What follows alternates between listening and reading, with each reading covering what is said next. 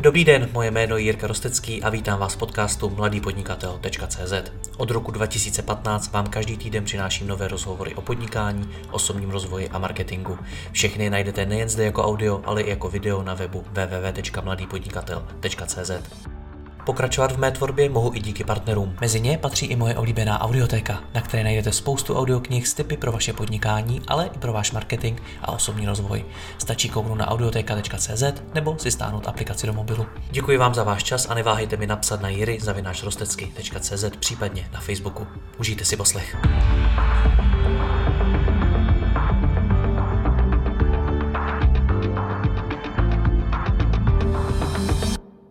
Dobrý den, víte o tom, co dělají lidé ve vaší firmě? Dost manažerů to neví. Výsledkem je, že práce vašich zaměstnanců je zbytečně drahá a neefektivní. Přitom stačí zmínit přístup k jejímu vyhodnocování a k zaměstnancům samotným. S Petrem Pouchlým z Kurtov Morávy asi budeme povídat o tom, jak by měli manažeři vést své týmy a jak vytěžit vaše zaměstnance na maximum.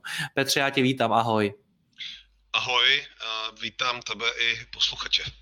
Ty jsi mi jednou řekl, že budoucnost je v tom, že si každý člověk ve firmě bude umět řídit čas jako průměrný freelancer. To znamená, že i když jsem zaměstnaný, tak budu moc, nebo si budu měřit a vyhodnocovat svoji práci jako freelancer. Proč je tohleto cíl a jak je to vůbec napadlo? Hele, v biznesu, aspoň s tím, kde se potkávám, zvlášť jsou to střední a větší firmy, u těch malých ta efektivita zpravidla nebývá tak zlá. Naráží ty organizace na potíž s tím, hele, my bychom jako chtěli, aby ty lidi byli jako zapojenější, angažovanější. Dokonce je tam, bych řekl, hodně často nějaká nedůvěra v to, jestli vůbec tráví ten svůj pracovní čas neefektivně. E, efektivně. Jo? Bojí se, že ho tráví neefektivně, nebo že třeba vůbec nepracují. A nebo někdy to není ani, že vůbec nepracují, ale že to jako by mohlo být lepší. Jo? A samozřejmě jedna věc je takový to, když někdo pracuje první den, tak je tam takový ten nový koště dobře mete efekt. A druhá věc je, že prostě celoživotní práce je nějaký maraton, takže jako je potřeba ty síly hodně rozložit. Nicméně jako pozice toho jsem někde zaměstnán, v podstatě chodím od 9 do 5 a přemýšlím nad tím, jako nad dostávám peníze za účast, což jako se těm organizacím nelíbí, tak prostě je normální smýšlení toho člověka, co tam začne chodit. Jo.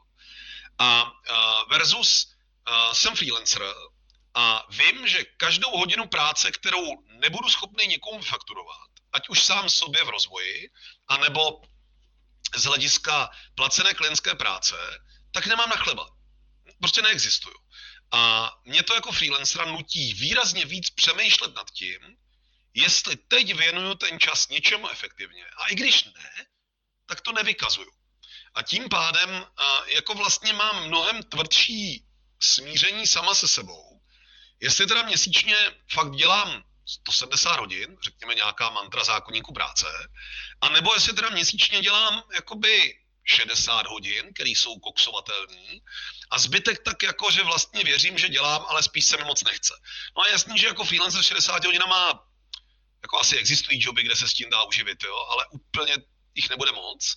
A, a jako zaměstnanec to prostě neřeším. A tam si myslím, že když budu přemýšlet jako freelancer, to znamená o efektivitě své práce v průběhu měsíce, ne o čase stráveným v kanclu, takže to přinese lepší výsledky pro organizaci a tím pádem, když organizace na tom bude dobře, tak se podělí zpátky se mnou. Že?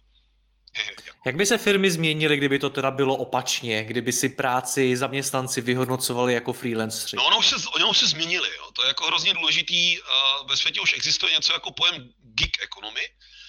To znamená takový jakýsi jakoby pracovní štěky. Jo.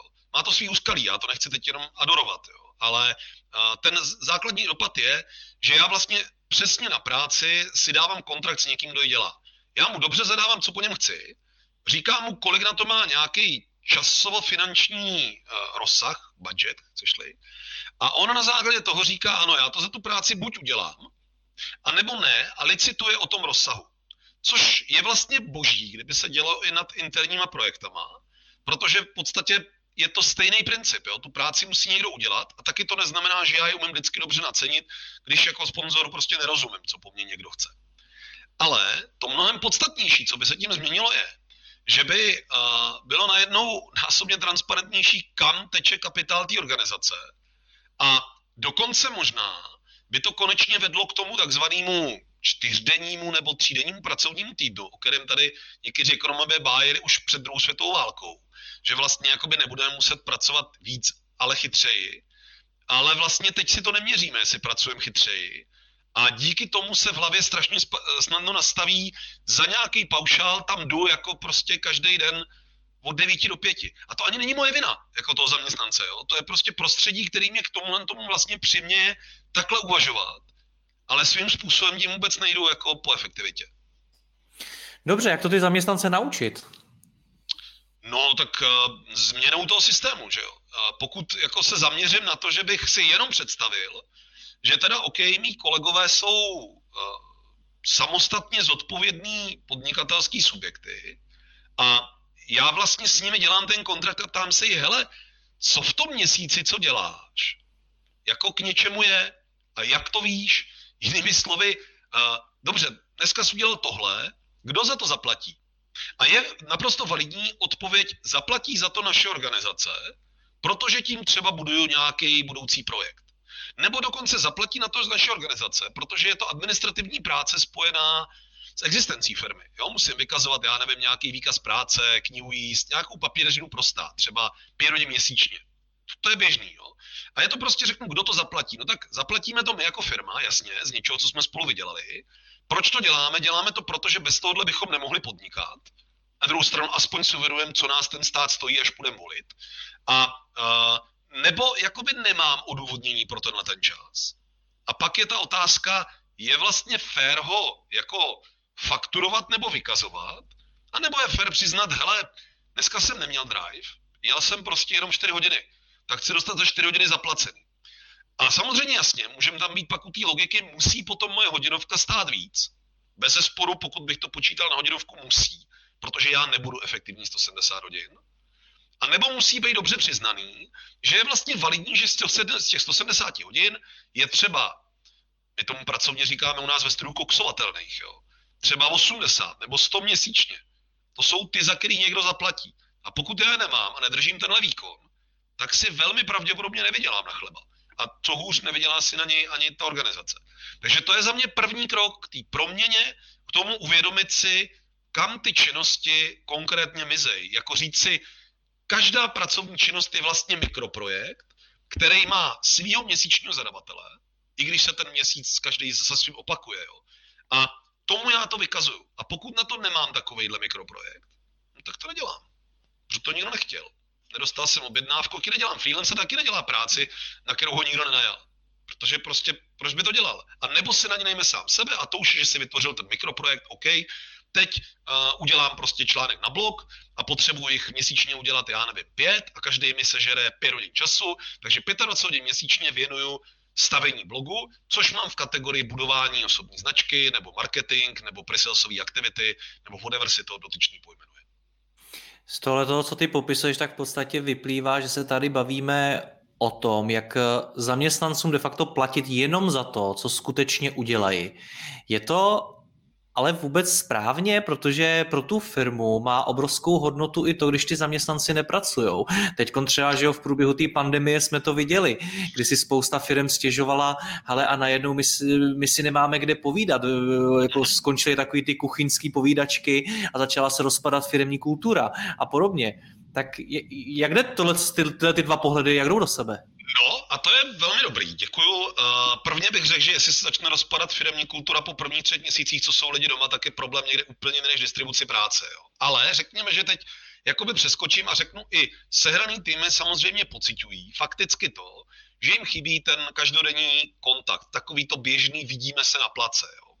A to samozřejmě má nějaký dopady třeba ani ne na tu grupu, která teď spolu spolupracuje už dlouhý roky a vlastně jim stačí se občas vidět po Skypeu, ale na nábor nováčků, na přenos informací, na takový ty business intelligence uh, jakoby výměny. A na to samozřejmě jako uh, hned nabídnu recept. recept.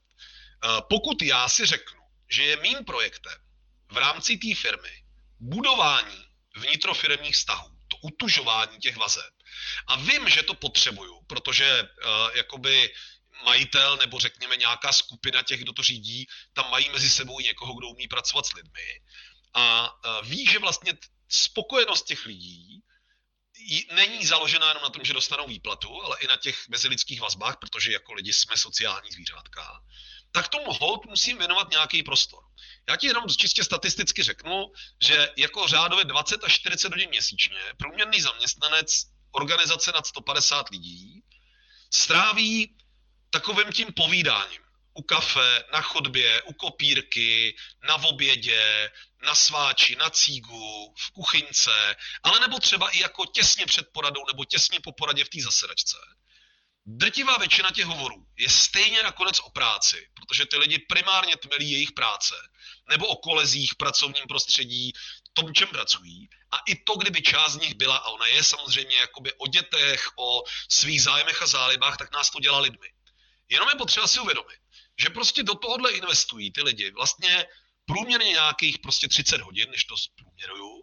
A uh, já teda vím, že z těch 170 hodin 30 hodin padá na tady to tmelení mezi sebou, řekněme tou neformální cestou, která se děje jako každodenně. Úplně stejně můžu vyčlenit hodiny na administrativu. Úplně stejně můžu vyčlenit hodiny na rozvoj. Úplně stejně můžu vyčlenit uh, hodiny na studium. A potom ty zbylí, co mi zbydou, vlastně taky nedávám do jedné kupy práce, ale dávám to do různých projektů, na kterých ten člověk pracuje. No, takže takhle má třeba pět hromádek, kdy tenhle měsíc dělá 30 hodin na projektu A, 20 hodin na projektu B, 15 hodin na projektu C. Jo. Protože ten člověk nemá jeden projekt. On dělá pro víc projektů jako za ráz, čest výjimkám, jo, ale, ale jako by ve skrze v běžno bílolímečkovém světě to tak je, zvlášť po té, co teď organizace minimálně na papíře přecházejí na různé chaptery a squady a triby, kde jako v podstatě kdokoliv doma nápad, tak s ním přijde a hledá na něj nějaký lidi a já vlastně už stejně se chovám trochu jako freelancer, jenom tím, že do toho jdu od toho zaměstnaneckého mindsetu, tak to prostě moc nefunguje. No. Chápu, nicméně myslím si, že důležitý sdělení, který ty říkáš, je si uvědomit, že například třeba copywriter, tak jeho přínosem pro moji firmu není jenom to, že píše texty, ale má spoustu dalších rolí, které jsou pro mě taky důležitý, mimo jiné i stmelování toho kolektivu a vůbec budování té kultury. Jo, a, a, a to je přesně o tom, jaký role ten člověk hraje. Já pokud si můžu nabídnout na to jako jeden konkrétní nástroj, když samozřejmě jich bude povícero, tak uh, jako nám v tom obrovsky pomáhá, ať už při práci s klienty nebo i u nás samých, si říct, hele, pojď pojmenovat pracovní roli, kterou děláš tuhle tu činnost. Jo. A uh, tu naceň potom nějakýma hodinama. A v ideálním stavu ještě řekni, kdo tenhle ten, tuhle tu pracovní roli řídí. Jestli si ji řídíš ty, je to tvoje zodpovědnost, anebo jestli touhle pracovní rolí vychází stříc nějakému product ownerovi nebo project manažerovi nebo, nebo nějakému týmu jakože šéfovi. Jo.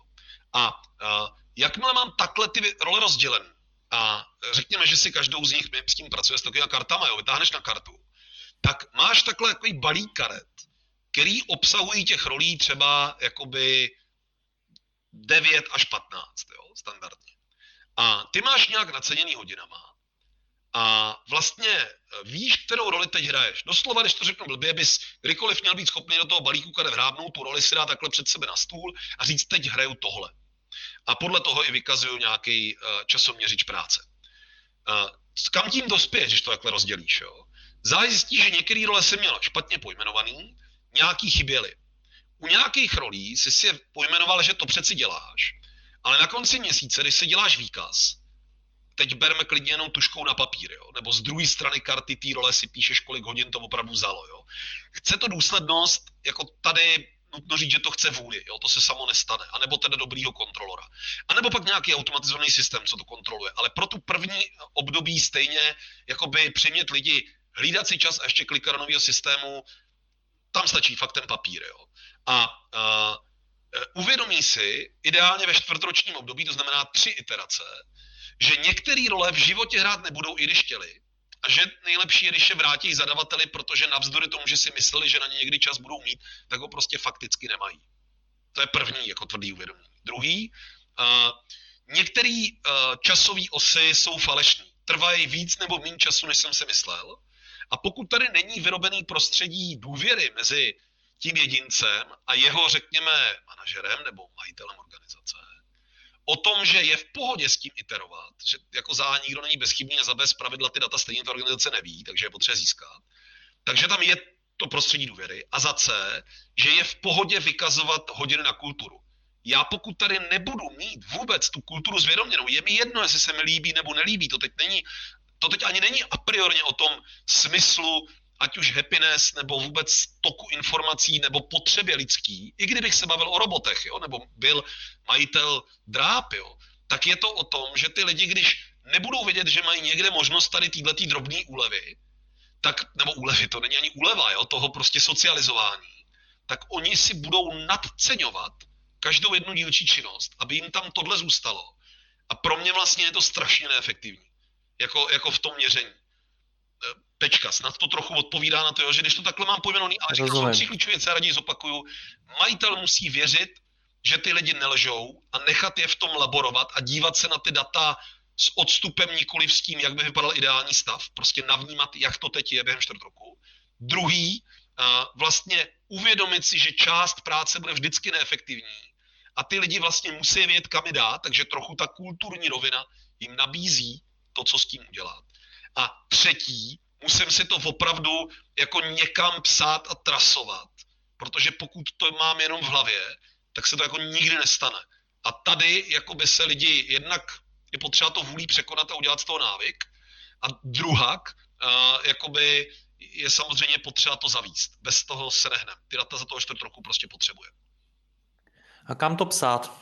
Hele, v první fázi to bohatě stačí, jak říkám, my na to používáme karty, s nosním říkáme jobcraftové karty, kde jako by si to píšeš prostě z druhé strany, kolik to času vzalo. Někdo to třeba mačká na nějakým jakoby sledovači času, ať už v rámci Basecampu, nebo nějaký Asany, nebo nějakého Toglu, jo. Uh, já třeba osobně mám rád uh, takovou tu obracecí kostku Flip.io, kde, kde si to jenom otočíš na stole a ona začne počítat jiný typ hodin. Už jsou i 12 stěny, dřív to bylo jenom 8 stěny, což už stačí na ty role. A něco ti to vypadne. A, a upřímně za to papír je pro lidi nejpřirozenější, protože klikat po něj do 27. okna, když nejsou digital native, nebývá zpočátku ideální. Pak je dobrý na to mít apku, kterou mám na mobilu uh, vlastně vedle toho desktopu, takže na desktopu můžu dělat svoji práci a na mobilu si případně překliknu.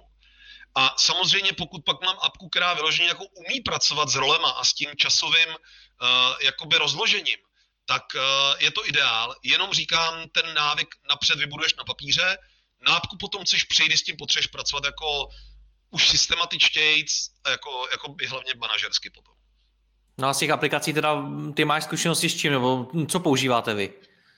Hele, my, uh, my jsme dlouhou dobu používali především uh, sofistikovaný makro nad googlovými tabulkama, kde to lidi jakoby vypsali, uh, někdo si to togloval, někdo to prostě na konci dne uh, odstřelil nějak, jak to je, uh, někdo to potom zpětně na konci týdne přepisoval z kalendáře, jo. to znamená, že měl v Gcalu normálně daný jako časový slot a psal si tam přesně, co dělal do časových slotů v kalendáři a pak to z toho jenom přepisoval do tabulky. Uh, ty chytřejší si pak udělal to nějaký skript, ale, ale drtivá většina lidí krmila prostě tabulku, ve které my máme zaklikávání, což bylo složitý jako mlátička. Uh, my jsme pak někdy v lednu nebo v únoru, těsně před covidem, uh, dlouhodobě spolupracujeme s Aputajmama a ti jakoby mají apku, která vyloženě jsme řekli, hele, nám by se to líbilo, kdyby to dělalo tohle. A oni udělali v průběhu covidu The Magic, prostě na to udělali jakoby vyložení apku pracující tady s tím časovým rozdělením. Takže v tuto chvíli je to teď pro nás the biggest tool, ale v podstatě se to dá jako dotrekovat v Let's jo? v každém podstatě systému, který umožňuje pracovní roli a k ní pracovní nacenění. To znamená, opravdu umějí to nějaký asany, dá se to trochu přes ruku v Basecampu, uh, dá se to našťouchat prostě do nějakých atlasianích řešení, jo, jakoby byť to chce do nějaký smíry uh, uspůsobit, ale jakoby těch nástrojů po vícero. My, jakoby, jak říkám, měli jsme naše tabulky, teď je naší privilegovanou volbou prostě Aputime.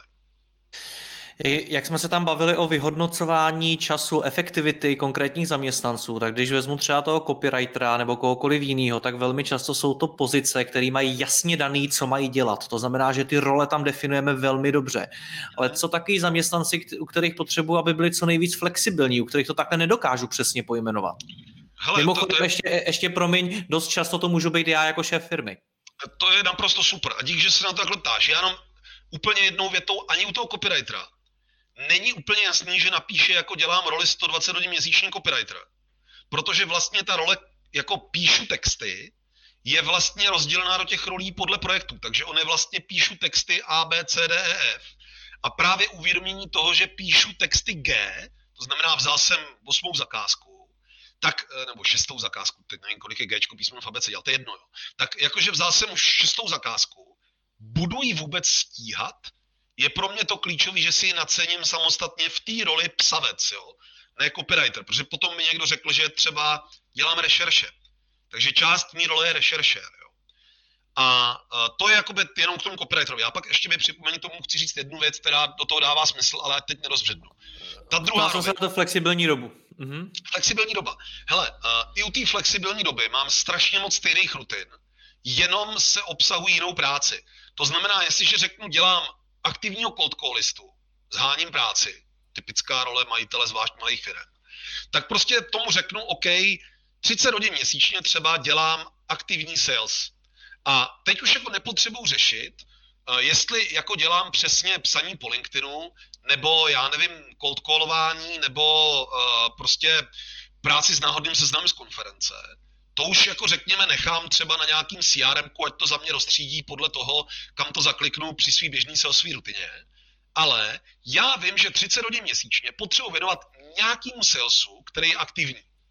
A ten rozděluju od třeba obsahového marketingu, že ještě vedle toho třeba 20 hodin měsíčně se věnuju cintání chytrostí na LinkedIn, komentování jiných článků, já nevím, twitterování, whatever, eh, rozhovorem na mladým podnikateli. Jo. A teď jako prostě toto všechno jsou rozdílné činnosti a já si jenom potřebuji říct, kam spadá do které aktivity. Peklo bejvá, když dám, že je aktivní sales psaní věcí po LinkedInu. No prostě není. Jako ten LinkedIn při vší úctě může vyrobit biznis, on to dělá, ale je to prostě obsahový marketing, zdar, budování značky, není to přímý sales a pokud věřím jenom v tomhle, zdechnu. Jo. Ale to je součást mý rutiny. Pak se může stát, že mám nějaký běžný zaměstnance, kterým, ať to naplánují, jak to naplánujou, tak vždycky spadne nějaká práce navíc. A oni mají třeba expertízu, kterou nikdo jiný v té firmě neumí vyřešit. Jo. Typický příklad mýho kolegy mě napadá, my jsme malý studio a nemáme ITáka. Jo. Ne, za bychom neuživili a za nemáme tolik IT problémů ale sem tam se něco IT jakože posere. Jo? My třeba statisticky víme, že je to tak 5 hodin měsíčně. Jo? A uh, teď jakoby někdo musí koupit tu kulku, v našem případě díky kile je to nejčastěji zvon, a, a, a prostě to potřebuje rychle vyřešit. Jo? A teď mu to padá do nějakých hodin, které jsou jako, řekněme, flexibilní, on nemá nachystaný na zásah jakoby uh, vyšší moci, a, protože se mu na nakladě věcí schází víc, především soudruzi z Google mu co chvíli něco změní v tabulkách, aniž by to oznámili v nějakým prostě backlogu, tak on má třeba měsíčně počítá, já nevím, 10-15 hodin, teď nevím, kolik to má přesně, jo, ale spíš 15 si myslím. Má třeba 15 hodin měsíčně, který má takzvanou pohotovost. On čeká, že se něco prostě vyvrbí. Úplně stejně takhle může mít pohotovost obchodák. Úplně stejně takhle může mít pohotovost já nevím, nějaký prostě uh, vlastně obyčejný koncentrista, jo? že přijde prostě, tyjo, já nevím, vždycky se něco pokazí v PRu a teď na straně lidi volají a je potřeba jako první odbavit je, ale pak je potřeba udělat ještě ty aktivní cold cally. Jo? Takže uh, má nějaký čas věnovaný na tohleto. Ten padá do této kategorie, tady té karty hasiče, nebo chceš-li člověka na pohotovosti. A pak už jenom zbývá otázka, co se stane, když se nestane. A zase, pro toho majitele je důležité si uvědomit, mám člověka na pohotovosti? Pokud ano, a byl by to požárník, byl by to, já nevím, záchranář, byl by to prostě, jo, někdo, kdo čeká na pohotovost, tak já ho platím za to, že on čeká na pohotovost. A vlastně jsem rád, že se nic nestalo. Protože prostě to znamená, že nikdo neubřel a nikdo nehořelo. A to, že to tomu člověku zaplatím, hele, v pohodě, protože já jsem si nacenil svoji službu vůči kraji, státu, eh, nějaké soukromé instituci, kde dělám ochranku, na to, že se nic nestane.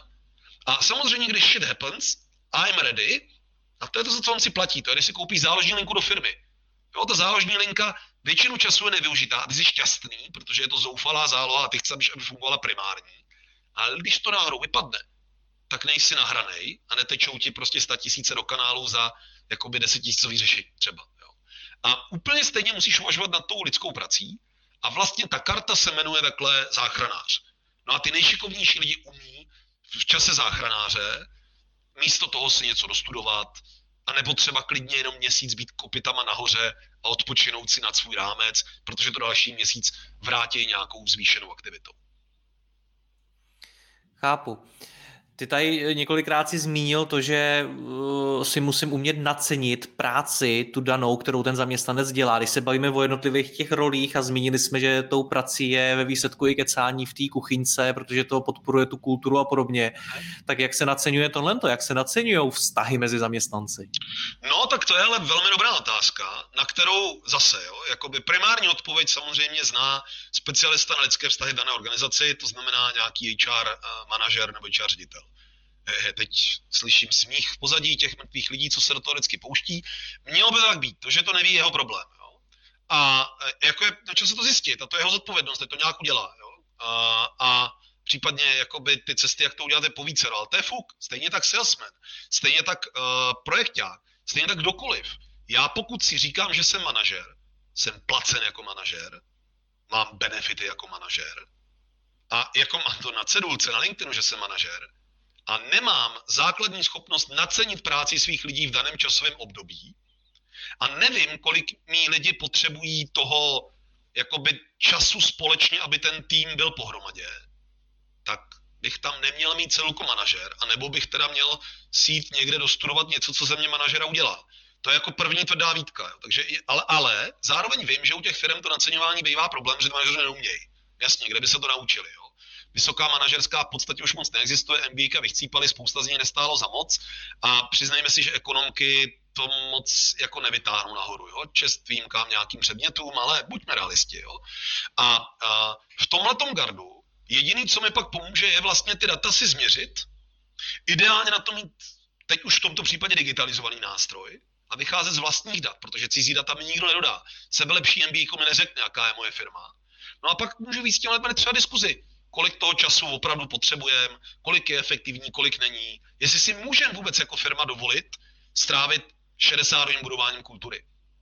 A, jestli, a i kdybychom chtěli 60 hodin budovat kulturu, jestli je vlastně fair, že potom chodíme jenom na 170 hodin.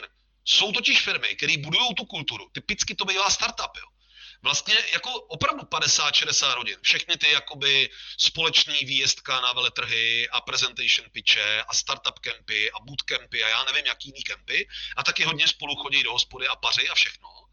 A ty velké firmy říkají, no jo, ty vole, ale tyhle ty startupeři, oni se tmelí 60 hodin, já to chci taky. Ale co už potom nevidí, je, že ten startuper pracuje 220 hodin měsíčně. Takže on, když jako 60 hodin se tmelí, a přiznejme si tady nejúspěšnější startup jako bez Brna Kivy, tak to jako byly čtyři roky největší pařmeníců. Jo, to prostě byly tam jako, ty byly takový tmeliči kultury, že už nestíhali chodit dom. A prostě to položili na oltář toho startupu a jakoby udělali to velmi správně a tu kulturu vybudovali. Ale taky si řekli, že ten balík karet, který míchají, není na 170 hodin, ale že je na 230. A jakoby to je validní buy-in, ale když teda chci 170 hodin, tak si pak musím říct, pojďme udělat nějaký kompromis. Kolik mi bude stačit, statistika, a teď jakoby opravdu se opřu o Gartnera, o Galupa, o Hogana, který tady tyhle ty výzkumy dělali, tak jako to je zhruba 20 až 40 hodin podle typu odvětví, typu práce a tak dále. Jo. Jako lidi, kteří třeba spolupracují na pracovišti, uh, dám příklad, třeba na call centru vedle sebe, tak vlastně udělají spousty téhle interakce, zatímco jim běží pracovní čas, protože jsou třeba 30 vteřin zábalu, aby udělali pracovní zápis ale oni jsou u sebe nebo jsou u ponku, jo? že se vidějí naživo a vlastně dochází tam k mikrointerakci, kdy společně zdvihají skříň. Jako stěhováci nepotřebují prostě 40 hodin v kuchynce, protože se vidějí 8 hodin denně, jak tahají spolu skříň a ta neviditelná vazba toho, že si to nechtějí pustit na nohu nebo na ruku a potřebují se domluvit, v nich vlastně buduje ty vztahy natolik pevně, že když zajdou jednou měsíčně spolu na pivo, tak to stačí a ta kultura není vůbec rozbitá. Jo.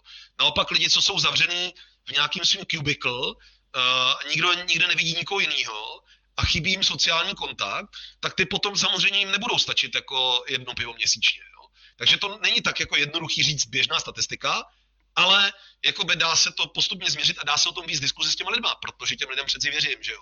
Oni jsou blbí, dělají to pro sebe.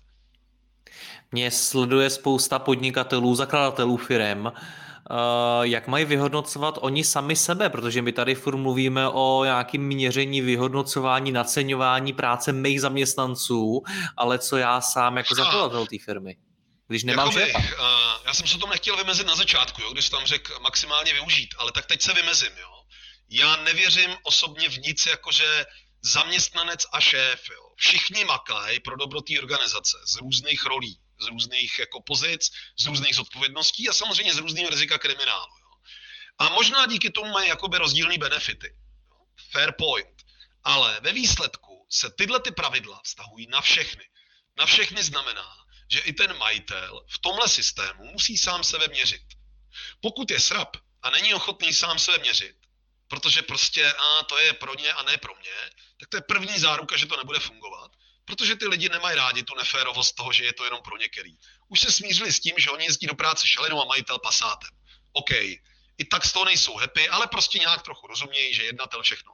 Ale pokud má vnitřní pravidla efektivity práce a ten majitel není efektivní, tu, tu efektivitu práce neumí dokázat a vlastně do nějaký míry vyžaduje po druhých, to bude skřípat, prostě bude. Jo. A, a ten majitel sám Naopak se potřebuje změřit úplně stejným toglem, možná, že je zodpovědnější, takže používá různý getting things done metodiky, balet uh, žurnály, já nevím, jak se jmenují všechny metody na svoji vlastní efektivitu práce, ale musí k sobě být úplně stejně brutálně upřímný. Pokud není, tak to nefunguje.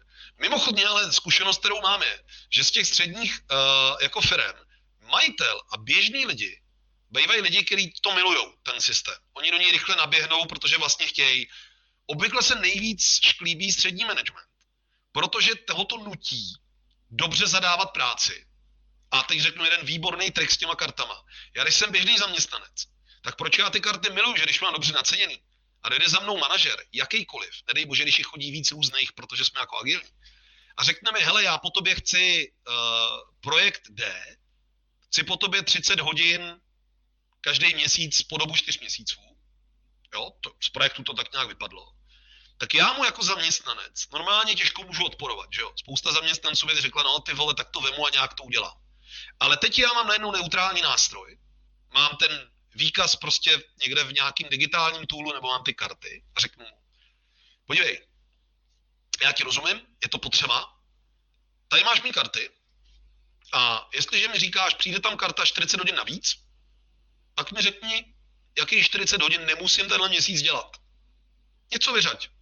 A, a, a víš, co tam je tohle taková hlavička na té kartě, jo? A to je člověk, který mu teď říct, že jsi to vyřadil, protože vy jste jako manažeři. Já jsem tady jako by ta výrobní síla, takže mně je poměrně jedno, jak se domluvíte, to je na vás, vy jste management, od toho máte meetingy, tak se domluvte a řekněte mi, kterou kartu si mám nechat a ten druhý, že je s tím OK a mě to je fuk. Nebo mě to je fuk, ne, to je špatná věta, mě to je fuk. Já s láskou a radostí udělám cokoliv, co mi zadáte, ale jakoby domluvte se, co mi zadáváte. Může se stát, že z toho přepadne a řekne, musíš to udělat přes času. Je to černá karta, je to, jsou to hodiny navíc. A já potom jako taky můžu říct, jako radost toho nemám, ale rozumím, rozumím, zákonník práce říká, můžeš mi 150 hodin přes času ročně nařídit, nenadělám nic, já to respektuju, alespoň jsme si férově přiznali, že si uvědomuješ, že to je přes čas, a já to jako přes čas třeba udělám, ale budu si, nechám si tu kartu, budu si to pamatovat a věřím, že jakoby eh, za nepřesáhneme zákonných 150 hodin, a nebo možná, když se budu rozdělovat nějaký prémie, takže třeba jako se podíváme, kolik jsem dělal černých karet a není to najednou dojmologie, není to, že po půl roce na pohovoru pracně lovím, co tak jako bylo, ale mám to ve svém balíku karet, takhle tak to ukážu. A je to naprosto transparentní, čistý, není to arrogantní, není to odmlouvání, není to žádná rebelie ze spodu, hej, být trochu je, ale je to vlastně, jakoby, vlastně faktický ukázání, takhle leží data a fakta. A jak se ptal, majitele obvykle v tomhle hrajou rádi. Jakoby průšvih bývá spíš u některých těch středních rolí, který si musí taky umět velmi dobře říct, kolik hodin času jim vlastně třeba stojí opečování a práce s jejich lidmi, kolik času jim stojí naplánování práce někomu druhému. Ono jakoby dobře zadávat a delegovat práci je klíčová manažerská dovednost, ale nejsou v tom manažeři vždycky silní. Co si budeme nalhávat? Takže... Ty jsi několikrát zmínil v průběhu toho rozhovoru důvěru. Eh, třeba si řekl, že jedním ze základních předpokladů, kdy vůbec to, to řešit, je to, že majitelé musí věřit tomu, že jim zaměstnanci nelžou. Já když se potom bavím s majiteli mnoha firm a obecně s manažery a vyprávím mi o tom, co všechno jejich zaměstnanci dokážou vymyslet a co dokážou udělat, jak se snaží třeba obejít ten systém v té firmě a podobně, tak eh, je ta důvěra na místě? Na čem stojí? Jak se buduje? Hele, to kladeš teď otázku, která by byla to by ani nebylo na samostatný jediný rozhovor, jo. to by bylo jakoby na, na jako třeba čtyři semestry na psychologii. Jo. A, a zvlášť v pracovním vztahu. Jo. Ale, ale kdybych to měl opravdu jako vytáhnout do jakoby dvou rychlých věd, pokud nevěřím svým lidem z jakýchkoliv důvodů, tak je nemám mít. Jo. A pokud na druhé straně jako člověk nevěřím svým šéfovi, tak je ta role trochu jiná, protože já třeba nemám jinou možnost. Jinými slovy, tady nebyla jiná práce, já nic jiného neuměl, tak jsem to vzal. Ale od začátku v tomhle vztahu nedůvěry se cítím jako oběť. A protože ta sociální nespravedlnost na mě bují ze všech stran. Kor ještě, když jsou ty nůžky rozevřeny, takže prostě opravdu já jakoby mám dluhovou past a můj majitel jezdí do práce Q7 a na Facebook dává fotky z Karibiku tak jako v ten moment já podvědomě jsem natolik nasranej, že se snažím tyhle ty nespravedlnosti nějak kompenzovat. Někdo to ošidí na firmním benzínu, někdo šlohne se šívačku, někdo aspoň voxeroxuje prostě vysokoškolský siripta svým dětem a někdo prostě jde a vydrbe s tím nějakým úplně jiným způsobem. A pro ty lidi je to vlastně jako způsob zachování jejich vlastního mentálního zdraví vyrovnání se s obří nespravedlností světa z jejich úhlu pohledu. To je mimochodně důvod, proč zvolí nějaký politiky. Ne proto, že by jim extra věřili, ale protože těm druhým věří ještě méně. Ať už díky propagandě, nebo díky prostě tomu, že oni sami jsou v zoufalém stavu a všichni na ně pečou. A dokud budeme mít ten vztah, že vrchnost nevěří svým poddaným, kor to ještě takhle vnímá, a ten DAF vlastně jakoby nevěří elitám, tak máme jako hluboce zakořeněný úplně společenský problém, což teda z okolností my v postbolševických zemích jako brutálně máme. Jo a je potřeba ho jako postupně nějak řešit, ale upřímně za to to řešení nevzejde z jedné nebo z druhé strany. Naopak já jako podnikatel to prostředí můžu měřit tomu, aby bylo měnit, aby bylo lepší. To je super. Jako kdybyste to fakt někdo chtěli kor řešit, jako to by mě fakt bavilo s vámi řešit. Jo. Ale uh, jako fakticky uh, je to dlouhý proces a bolí a znamená nějaký kompromisy a jakoby není na to instantní jako řešení instantní řešení na to existuje, kdyby třeba byla válka a vy jste mohli zaměstnávat někoho, kdo je díky té válce v prdeli. Jo. Ale to jako úplně už tady bylo a nemyslím si, že chce mít tím směrem. I když si umím jako představit, že by někdo řekl, bylo by to jednodušší, ale vlastně Pojďme, pojďme se vrátit zpátky, zpátky k firmám a ne k celé společnosti, byť by to bylo taky zajímavý téma. Eh, kdy má tohleto smysl řešit? Já jsem se ptal na to, jak to řešíte vy ve firmě, i protože vy nejste žádná velká korporace, eh, taky jste de facto firma o pár lidech a už tam řešíte takovéhle věci. Tak eh, je to i pro malé firmy, i malé firmy by měly takhle rozdělovat roli, naceňovat práci, používat sofistikované systémy a tak dále. Naopak, jakoby malá firma to potřebuje násobně víc než velká. Protože ta velká se stala úspěšnou jenom proto, že se naučila prodávat nějaký produkt nebo službu s dlouhodobou setrvačností. Což jí nezaručuje, že tu bude věčně. Ale rozhodně to, že má problém, jako nejde hned cítit. Takže tím pádem je tam výrazně větší prostor pro neefektivitu. Člověk by až místy řekl, že nechápe, na čem ty firmy žijou. Jo. Ale jako, jako by vlastně je tam výrazně větší prostor pro neefektivitu. Zatímco u malé firmy, když je nás prostě 15, tak jako kdokoliv, kdo neperformuje, tak vlastně jakoby obrovským způsobem dává tarantý organizaci, protože on stojí jakoby, když to přeženu jednu patnáctinu výdělku, ale když prostě nepřispívá tu jednu patnáctinu jako výkonu, tak to jde strašně vidět, strašně moc, jo. A, a tím pádem tu rovinu, tohle to si uvědomit, to není raketová věda, jo. Vlastně jakoby jakýkoliv nástroj, který chcete použít, tu práci musí zjednodušovat, ne zesložitovat, jinak lidi nebudou používat. Jo. Tak uh, jako je potřeba už i na této úrovni, jako stoprocentně. Ještě si dovolím jednu věc, ale ta se týká těch karet, jo, ne, ne té jakoby celkové efektivity. Oni ty karty hrozně dobře fungují i v té roli vlastně vyměňování. Jo. A to funguje zvlášť na jednom oddělení. Nebo potom v malé firmě, kde jakoby já některé činnosti na té kartě, když mám tu roli, eh, si můžu ještě říct, jak je dělám rád, a jak jsem v nich dobrý a jak v nich chci být dobrý a jak vlastně jakoby je chci mít rád. Jo.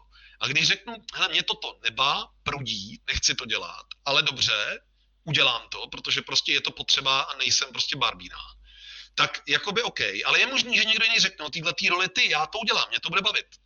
Ale když bys místo toho vzal tuhle roli, tak jakoby mě se tím uleví. A já se na tu roli podívám a třeba řeknu, hele, mě je ta role úplně stejně volná jako tahle role. Udělám ji z donucení, ale pokud vím, že tebe tahle role bude bavit, tak si to pojďme changenout. A tohle je jako brutálně silný, samozřejmě ne ke všemu mám kompetence, dovednosti, ale jako dává mi to obří svobodu, která naopak potom vede k tomu, že ty lidi můžou dělat to, v čem jsou nejlepší, nebo alespoň dělat co největší podíl práce, ve který jsou nejlepší. Jo. Celá ta diskuze, kterou tady spolu vedeme, je o tom, jakým způsobem efektivněji řídit svoje zaměstnance. Pojďme to schrnout na závěr. Eh, řekl jsi spoustu zajímavých informací a typů, co můžu dělat. Nicméně, co teda můžu udělat zítra, až přijdu do práce? Jak můžu začít? Za mě je to podívat se na práci, kterou dělám já sám, a fakt si jenom rozdílet do nějakých ideových oblastí. Jak kdybych řekl, hele, kdybych na každou z nich měl mít zakázku, eh, jak by to znělo a kolik by, to sežralo času. Uh, napsat si tak všechno, i ty úkoly, co už mi dlouho hníjou v kalendáři nebo v nějakým to listu a taky je někde musím udělat. A potom jakoby s tímhletím výhledem, toto bych měl udělat, takhle to hraju, se dívat s odstupem po měsíci, nebo už po týdnu, po 14 dnech, po měsíci, jestli mi ubývají, anebo jestli naopak mi nějaký přibyli. To je, neuvědomil jsem si je, ale vlastně jsem je dělal, takže trochu zpětně podle činnosti, co jsem dělal, dopíšu. A vznikne mi takhle nějaká halda, jakoby rolí, který teď hraju. Ty potom budu trasovat ještě o měsíc, dva díl. A vypadnou mi z nich ty, který hrajou opravdu na pravidelné bázi. Nemůžu je vypadnout, nikdo jiný neudělá. Ty, který věřím, že udělám a nestanou se. A nad nima pak víc nějakou diskuzi, ať už je proškrtám, vyměním, nebo jakoby na ně třeba najmu někoho jiného, protože té práce je vlastně víc, než ustíhám. A pokud zvlášť je koksovatelná, tak samozřejmě někdo jiný za ní může dostat zaplaceno. Tak to je za mě jako ten úplně very fair step, podívání se na obsah své práce. A pak samozřejmě takhle ideálně, když to udělá v tom kolektivu jako každý, ale musím vysvětlit, jako co s tím. Že? Petře, děkuji ti moc za rozhovor, ať se ti daří, ahoj. Díky za pozvání, ahoj.